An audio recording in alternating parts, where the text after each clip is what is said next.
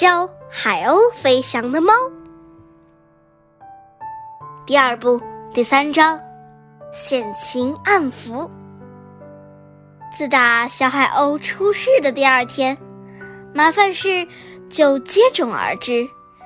索尔巴斯不得不小心行事，以免主人的朋友发现小海鸥。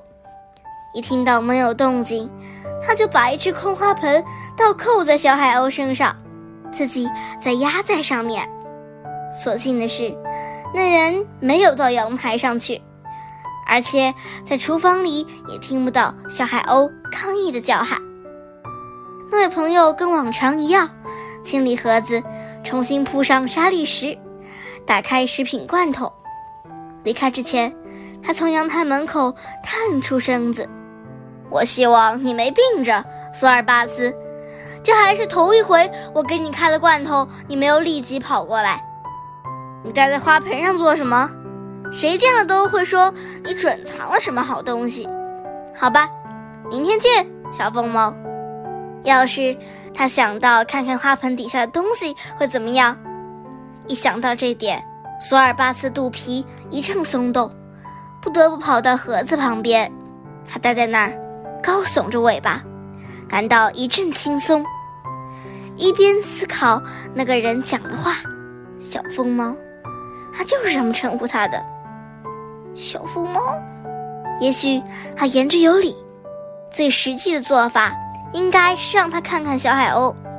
那人一定会以为索尔巴斯的图谋不外乎吃了小海鸥，他会因此将小海鸥带走，将它养大。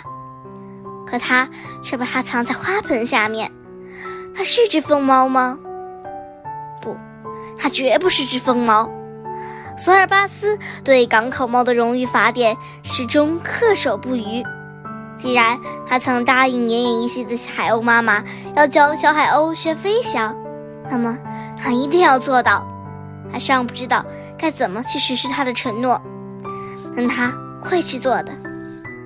索尔巴斯小心翼翼地盖好自己拉的粪便。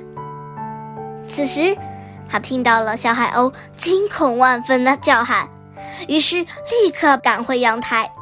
眼前的一幕让他的血液顿时凝固了。两只无赖猫正站在小海鸥面前，尾巴兴奋摇来晃去。其中一只用爪子揪着雏鸥的尾部，将它吊在空中。所幸的是，它们背朝着索尔巴斯，没有发觉他的到来。索尔巴斯全身的肌肉不由得绷得紧紧的。谁料到今天咱们会白捡一顿丰盛的早餐？老兄，还是嫩了点，可看上去似乎味道不赖。其中一只说：“妈咪，救命啊！”小海鸥喊了起来：“我最爱吃鸟翅膀，这只翅膀小了点儿，不过大腿看上去倒还肉嘟嘟的。”另一只猫强调说。索尔巴斯一跃而起，在半空中伸出前爪的十根指头，朝两个无赖猫中间扑了过去，一把攥住它们脑袋就往地下按。那两只猫竭力直起腰板，眼看就要站起来时，每只猫耳朵上都挂了彩。妈咪，它们要吃我！小海鸥大叫：“我们要吃您的孩子！”不，夫人，绝对不是那么回事儿。其中一只猫说着，脑袋紧紧地贴着地面。我们是吃素的，夫人，绝对的素食主义者。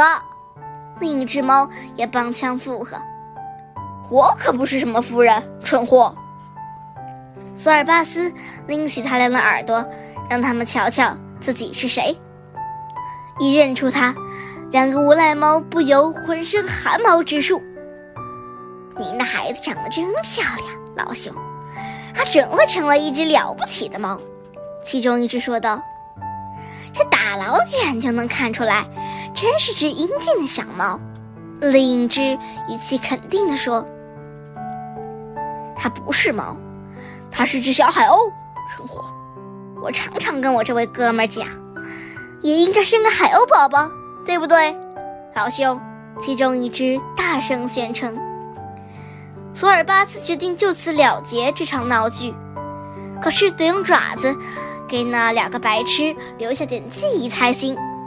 他猛地收起前爪，撕下他们一人一只耳朵。那两只猫痛得嗷嗷直叫，顷刻间逃之夭夭。我有个勇敢的妈咪，小海鸥说。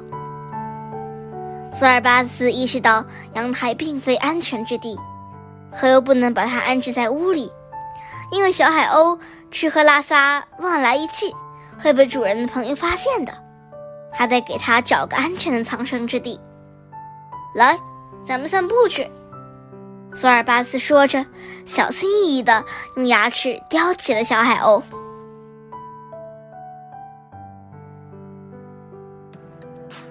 今天就讲到这里啦，希望大家继续聆听家宝讲故事哦。